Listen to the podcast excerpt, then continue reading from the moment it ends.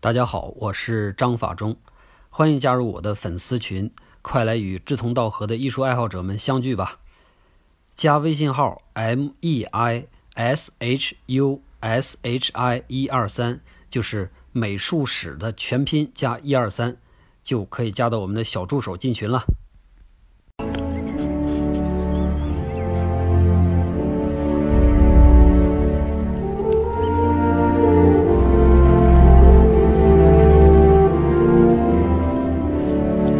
There and back again. A Hobbit's Tale by Bilbo Baggins.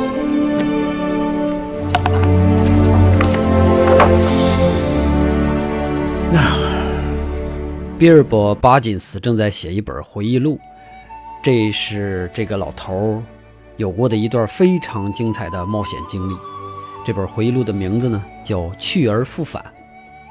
他是第一个走出家园的霍比特人。自从他从外边回到夏尔，总是怀念着那段经历，幻想着有一天能再回到那个危险但是奇妙的大世界。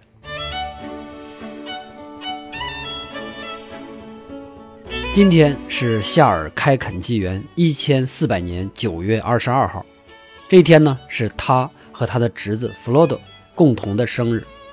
戴底洞戴舍牌哈比屯西区，戴理洞就是他们的家。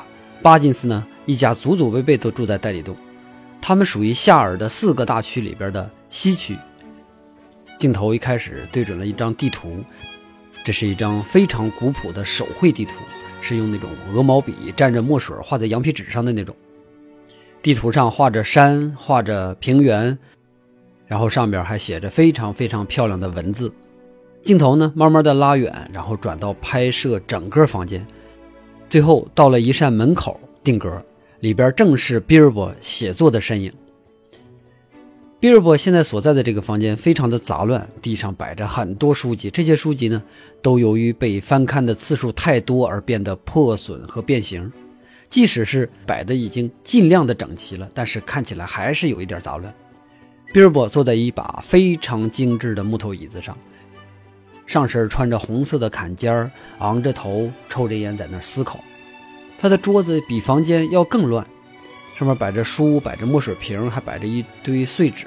在他前边正前方是一个圆形的窗户，窗户里边透出来温和的阳光。霍比特人特别的喜欢圆形，他们的房子是圆形的，门是圆形的，窗户也是圆形的，就连壁炉都是圆形的。壁炉设计的也非常精巧，能看出来比尔博的家族并不是那种普通的夏尔农民，在霍比屯里边，他们可能是一家贵族。在壁炉的旁边放着长长短短的一堆木头，和整个房间的风格是一样的，尽可能的去摆放的整齐了。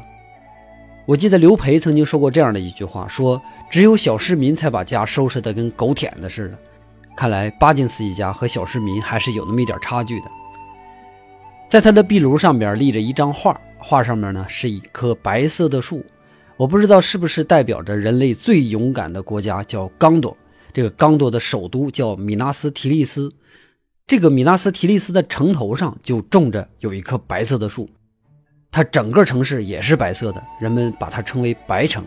这是一个非常短的镜头，但是画面里边很丰富。如果我们不停下来仔细看的话，这些细节我们很难一眼就全部把它们看到。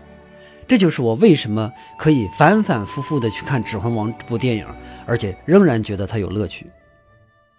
比尔博抽了一口烟，然后他突然间想起应该怎么写了，于是他蘸了一下墨水。这个时候，镜头给他的手一个特写，这是一只很苍老的手，在他前面有三个很有质感的玻璃瓶子。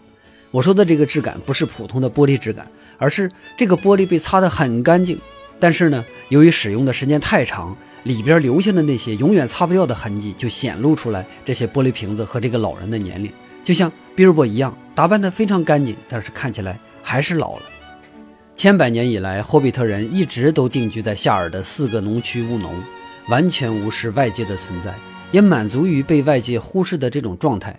要知道，整个中土世界是充满了数不清的奇异生物，霍比特人必须得显得不重要，毕竟他们不是什么骁勇的战士，也不那么智慧。当写到这儿的时候，比尔博特别开心地笑起来。他虽然喜欢冒险，但他同样爱着霍比特人，爱着霍比屯宁静的生活。这两天，他的写作欲望空前的强烈，可能是他感觉到了人世不久，或者是某一种力量在召唤他。但是非常不巧的是，正好赶上他的生日，村里边准备举办一个超级盛大的生日 party，他邀请了大部分的霍比特人，剩下的那些人呢也不请自来。这些人频繁的来敲比尔博的大门，搞得他非常的烦躁。这会儿呢，又有人来敲门了，他停下笔来喊自己的侄子去开门，弗洛多，弗洛多。但是弗洛多并不在家，他正坐在一棵大树底下看比尔博给他留下的书。镜头转到一片低矮但是茂盛的树林，阳光不是那么强烈，但是整个树林里边没有一点的阴暗的感觉。弗洛多半倚在树上，翘着二郎腿，用最舒服的姿势享受着上午的阳光。正如比尔博书里边写的，霍比特人喜欢这种宁静平和的生活，连弗洛多这个他领养的侄子也不例外。这时候，远处传来歌声，不是很嘹亮的那种，而是一个人低声的哼着歌，慢慢的接近。弗洛多一下就站起来，他听出来了，这是一位老朋友的声音。不但是弗洛多，所有的霍比特小孩都喜欢这位老朋友。很多人来参与比尔博的生日聚会，其实都是因为听说这个人也会来。这个人呢，就是灰袍巫师甘道夫。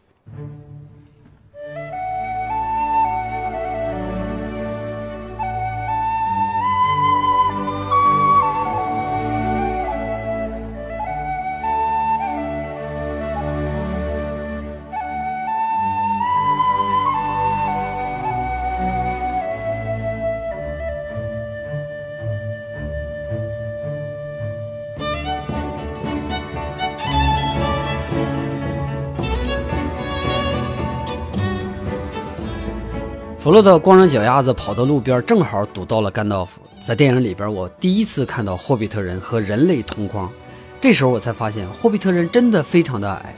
然后那个甘道夫呢，戴着一个灰色的帽子，穿着一个宽大的灰色长袍，眉毛胡须都是灰色的，生怕别人认不出来他是灰袍巫师。这个老人满脸的慈祥，但是呢，也有一种不怒自威的庄严。当初。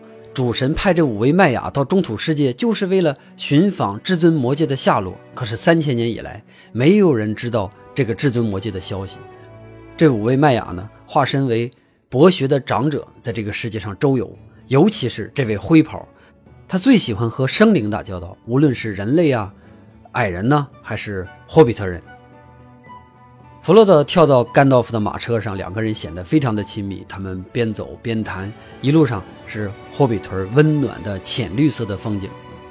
弗洛特跟甘道夫提起比尔博最近的变化，说他总是神秘兮兮的翻看那些旧地图，看起来有点不对劲儿，好像正在策划着某一次行动一样。而这个时候，在袋底洞的房间里边，比尔博这会儿正非常紧张的在寻找一样东西。好像近视眼的人眼镜找不到的那种慌乱和紧张，没头苍蝇一样的到处乱翻。最后，他在自己的上衣口袋里边找到了它，一下子就如释重负的那种感觉。镜头又回到路上，弗罗德告诉甘道夫：“你在夏尔已经被定义为一个捣乱分子。”但实际上呢，所有的孩子和大部分的男性霍比特人都非常喜欢甘道夫。当甘道夫的马车一进村子，就引来了一大群小孩在后边追，他们叫着喊着让甘道夫来释放烟火。一个正在门口整理草坪的胖子，虽然不像孩子们那么叫唤，然后那么激动，但是他也很明显是盼着甘道夫来展示一下。可是他能意识到他老婆正在他身后板着脸，他老婆一点都不欢迎这个灰袍的捣乱分子。甘道夫坐在马车上，一脸的严肃，假装没听见孩子们的叫声。但是等他们都凑齐了，突然间，他马车后边的烟火被点着了，砰砰啪啪，惹来好多孩子的一串惊呼。那个胖子，那个胖男人也笑出了声，但是他扭头一看，那个一脸严肃的妻子，很尴尬的又把自己刚才露出来的笑容强行的收了回去。就这么简单的一段，就把我们心里头那股温情就一下全部调动出来了。霍比屯的安逸和干净，魔法师的慈祥，一切就像夏尔的那个阳光一样，让人感觉温暖又舒适。甘道夫和比尔博是一对老朋友了，在和他们一起对抗恶龙的那波人里边，现在仍然在世的是少之又少。所以无论如何他都不会错过比尔博一百一十一岁的生日。虽然霍比特人并不是十全十美，但是甘道夫非常清楚他们身体里边有一种不输给任何人的顽强。他现在站在戴底洞的门口，相比起来特别的高。老比尔博开门迎接到他，两个老朋友相见甚欢。对于比尔博来说，没有哪个朋友比甘道夫更好了，因为在整个霍比屯，他所有的经历都被认为是痴人说梦，只有这位老朋友能够证明他的那些经历真的是真的。比尔博把他请进自己的房子里，甘道夫俯身钻进来，他站在屋子里边的时候，要比房顶上吊的那个烛台都要高，几乎就能碰到房顶了。这段拍的特别的好看，当然也也非常的有难度。两个人种的身高差被非常完美的对比出来。比尔博拿着甘道夫的大帽子，就像拿一个巨大的大喇叭一样，看起来特别的好玩。在拍摄花絮里边，我看到过这段是怎么拍的。实际上是摄制组一模一样的做了两个房子，包括屋里的一切道具都是一模一样的，唯一不同的就是比例，一间是大房子，一个是小房子。这时候甘道夫的戏呢都是在小房子里拍的，然后比尔博的戏呢是在大房子里拍的。这个两个演员在这场戏里边其实并没有见面，他们都是在对着空气演戏。拍完之后，技术人员再把这两个视频给合起来，我们在看到的时候就是一个合成的效果，但是这个效果看起来就特别的真实。这个镜头是这么拍的，但是很多其他的，但是很多其他的人类和霍比特人在一起的这种形式呢？不是用这种方式拍的，而是用另外一种方式，是借位的方式。比如说，我们一会儿会看到一个镜头，下边我放了一张图片，啊，就是这个图片里边是甘道夫坐在桌子的右边，弗洛多呢站在桌子的左边给他倒水，这两个人相对着谈话，看起来挺真实的。桌子上面摆的这种透视看起来也很合理。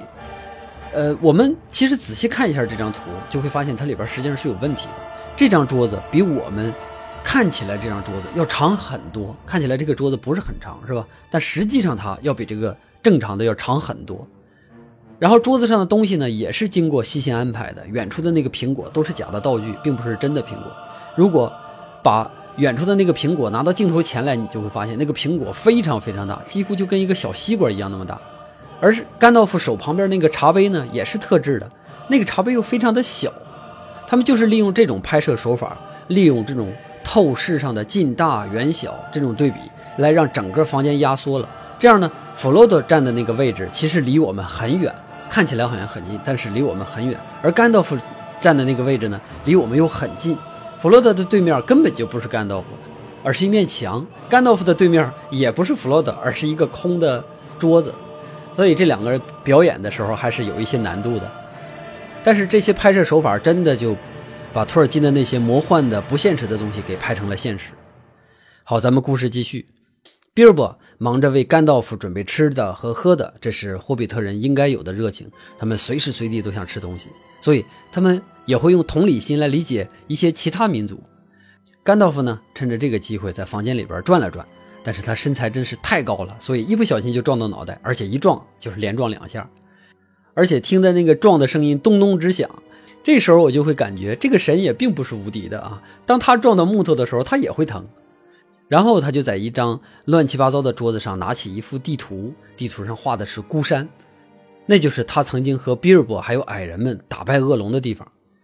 看起来比尔博确实如弗洛多所说，他正在筹划着一次旅行。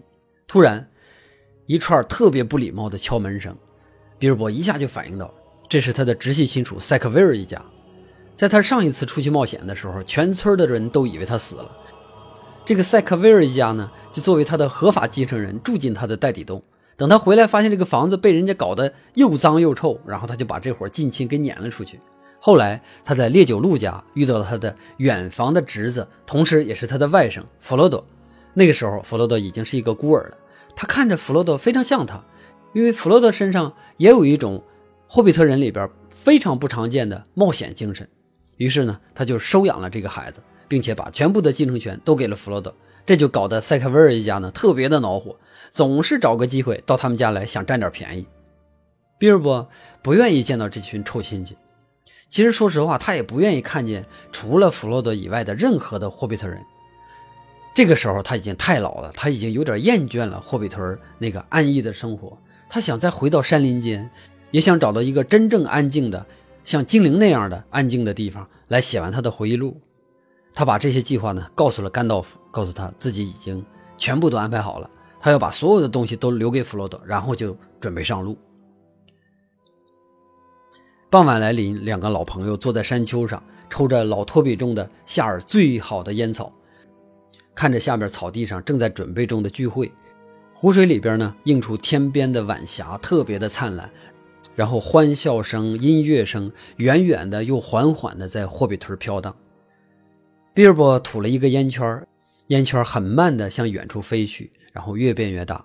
这个时候，甘道夫鼓了鼓嘴，吐出一道烟，化成了一艘帆船，从比尔博的烟圈里边钻了过去。比尔博说：“今天注定是一个不平凡的夜晚。”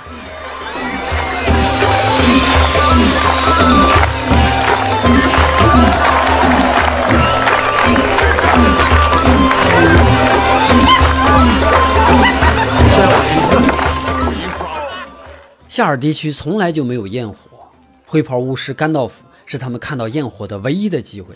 霍比特人本来就喜欢热闹，这场盛宴怎么看都像霍比特人最重大的一个节日一样。每一个霍比特人脸上都洋溢着非常满足的笑容，只有一个稍微有那么一点闷闷不乐，这是比尔博家年轻的园丁，他叫山姆，他爱着一个霍比特女孩叫 Rose，但是每次看到 Rose 的时候，他都紧张的不敢去面对她。他和弗洛多之间虽然是主仆关系，但是两个人年纪非常像，所以呢，自然而然就成为了朋友。弗洛多看到山姆的苦恼，然后趁着山姆不注意的时候，一把就把他推到跳舞的 Rose 旁边。山姆也无可奈何，开朗的 Rose 用笑容接纳了他。舞池里边也并没有因为这个腼腆的胖小子而变得尴尬，人们还是纵情地享受这个晚会。有两个坏小子偷偷地钻到了甘道夫的货车里边。他们想尝试一下自己放烟火的滋味。甘道夫的烟火可不是普通的烟火，每一根都有不可思议的效果。这个时候，一个叫皮皮的小孩找到了一颗最大的，看起来就像一头火龙一样。然后趁着甘道夫不注意，他俩躲在一个帐篷里边，就把它点着了。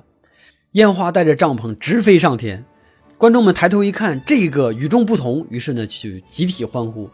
可是这个烟火到了天上之后，就化成了一条。真正的火龙呼啸着向人们飞来，吓得霍比特人惊慌失措。火龙在人们头顶上掠过，然后又飞到山的那一边，一下炸开，形成无数朵灿烂的红花。小个子们爬起来之后，再一次的惊呼。然后两个坏小子皮皮和梅里满脸烟灰的看着这次绽放，他们根本就没想到自己放的这个烟花居然效果这么的强烈。正在他们俩准备策划下一次纵火的时候，灰袍甘道夫从身后揪住了他们两个的耳朵。魅力烈酒路和批评 took，你们两个小坏蛋要被罚为整个宴会洗碗，并且由灰袍巫师甘道夫亲自监工。看起来霍比特人很满意今天比尔博的安排，他们欢呼请求他上台讲话。老比尔博呢，假装很无奈的迈步到了一个大酒桶上，开始向人们致辞。他每念到一个家族的名字的时候，就会引起台下的一片欢呼。这些家族的名字都特别有意思，烈酒路。吹号者、暴富，还有奥族。奥族这个家一定是一个特别擅长走路的家族。然后烈酒鹿家呢，一定是住在烈酒河旁边的，然后同时擅长打猎的家庭。吹号者，吹号者不知道是干嘛的，应该不是打仗的。暴富，暴富应该是暴富，那个富是肚子，像当肚子讲那个富。暴富会不会是特别能吃，还是什么？反正看起来每一个姓都特别的有意思。我想，当初托尔金编他们名字的时候，一定是充满了快乐的。今天是我一百一十一岁的生日，一百一十一年对我来说真的是太短了。我真希望能和你们再多待一会儿。然后台下的人群就开始欢呼，掌声一直持续着。比尔博继续说：“我只认识你们其中一部分，而且我认识的人里边很少有值得我喜欢的。”这句话说完，台下就开始面面相觑。只有熟悉他的甘道夫知道，这个人一直都是刀子嘴豆腐心，而且非常调皮。他就微笑着等着比尔博说下一句反转的话。但是比尔博停了下来，他有点犹豫，而且还把手慢慢的伸到上衣口袋。甘道夫发现了他这个举动，表情就开始变得疑惑。比尔博慢吞吞地说：“我必须做一件事儿。”然后他的手从口袋里边拿出来，然后背到身后，我们从他手指缝里边能看到一个金闪闪的东西，就握到他手心里。比尔博突然间变得面容特别的严肃，说话声音也颤抖起来。现在我不得不宣布，宴会就要提前结束了，我现在得走。说完，噗，人就不见了。霍比特人非常的惊讶，一个人就这么凭空消失了。比尔博，比尔博凭空消失了，在夏尔，从来没有人有这种本事。这个先生，在出去的时候难道变成魔法师了吗？但是比霍比特人的惊奇更耐人寻味的是霍比特人的注意力，因为很快他们就从比尔博的消失转到了宴会的舞蹈、音乐、啤酒和美食上。镜头从人们身边掠过，一路走向了袋底洞，门自动打开，然后关上，再然后呢，比尔博现身，他从手上摘下了那枚戒指，得意的来回的翻看。这是在片头之后，我们第一次看到这枚戒指的特写。他拿在比尔博的手里边，看起来特别的普通，一枚金色的戒指，没有任何的花纹，也没有任何的特殊造型，但是它太简单了，以至于它简单本身就成为了一种魔力。我在看到它的时候，一下就喜欢上了它。那个时候我还不知道它到底有什么样的魔力，但是我就是喜欢，因为它，因为它真的是无华到了极致。比尔博拿在手里边把玩，把玩了一会儿之后，就把它放回了口袋里。然后用手轻轻地拍了两下，就好像一位老者轻轻地拍打孩子的头一样，那么的疼爱。然后比尔博拿起远行的手杖向屋里边走去。突然间，甘道夫出现在他面前。你这么干好像还挺嘚瑟，是吧？比尔博回答。你没看到他们那些表情吗？你看到他们那些眼睛睁大的感觉了吗？甘道夫非常严肃地说：“这个世界上有很多神奇的戒指，你不应该随随便便地使用它们。”很明显，这个学识渊博的甘道夫知道有一些力量是这位霍比特人控制不住的，他在警告比尔博。比尔博嘴上还继续逞强，但是已经不想再和甘道夫争辩了。他开始着手收拾远行必备的东西，并且请求甘道夫好好照顾他的侄子。而且他声称把自己所有的东西都要留给弗罗德。甘道夫马上就追问：“包括那枚戒指吗？”“当然包括，当然包括。我现在已经把它包好，放到壁炉上了。”然后甘道夫回身在壁炉上去寻找那个装戒指的信封，这个时候比尔博才意识到他其实并没有那只戒指还留在他的口袋里。然后他伸手把它拿出来，拿在手里边。这个时候他的表情在慢慢的发生变化，有一股戾气从他的脸上浮现出来。这是我的戒指，我应该留下它，它是属于我的，我的宝贝儿。当他说到我的宝贝儿的时候，他的声音就变得特别的游离。不再像一个人说出来的声音，曾经也有这样的一个声音说出这样的话，那是在比尔博意外发现这枚戒指的时候，这个戒指原来的主人有一只怪物曾经也这么叫过。就在这一刻，比尔博变成了那只怪物，无论如何他都不会交出戒指。然后他回身大声地告诉甘道夫说：“这是我的，我谁都不会给你，休想独吞它。”甘道夫突然间就变得异常的高大。屋子里的烛光也迅速的变得昏暗，冷风从他的身后向比尔博吹过去。他用非常洪亮的声音警告着比尔博：“我可不是一个江湖术士，你看清楚了，我并不想抢你的戒指。”比尔博吓得贴在墙上瑟瑟发抖。紧接着，烛光一点点的恢复了光亮，有一股暖意再次回到了袋底洞。甘道夫蹲下身，轻轻的告诉比尔博：“我只是想保护你，该放手了，就把它留给弗罗多吧。”比尔博就像从噩梦里边惊醒一样，抱着甘道夫哭起来。他对甘道夫说：“你说的对，这枚戒指我一定会留给弗罗德。”说完，他就开始收拾行李，准备离开。当他走到门口的时候，甘道夫叫住了他：“比尔博，戒指还在你的口袋里呢。”比尔博根本就没忘，他只是想骗过这个老巫师，但是很明显没成功。他无奈地从口袋里掏出那个戒指，再一次细细地看着它，然后把它平放在手掌里边。一点点的倾斜手掌，很慢很慢的倾斜手掌。他只是希望这个戒指能多属于自己一秒，哪怕半秒钟都行。但是戒指还是从他的手掌里边掉了下来，砰的一声掉在地砖上，没有任何的回声，没有任何多余的跳动，一点都不像一个小东西掉下来，倒像是一座山一下子就落在地面上，一声闷响，然后再也没有了动静。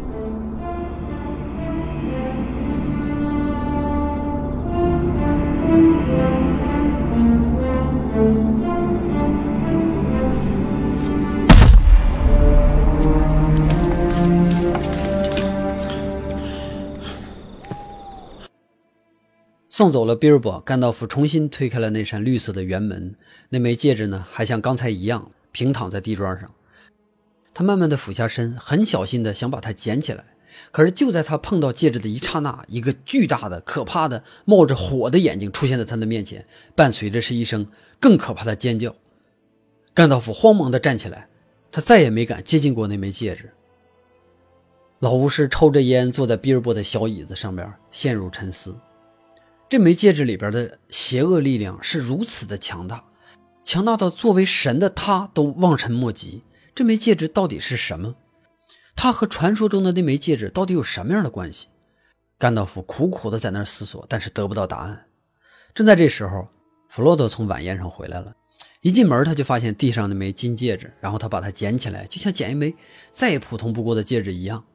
老巫师还停在自己的沉思里边。弗洛多和他说话，但是他一句都没听到。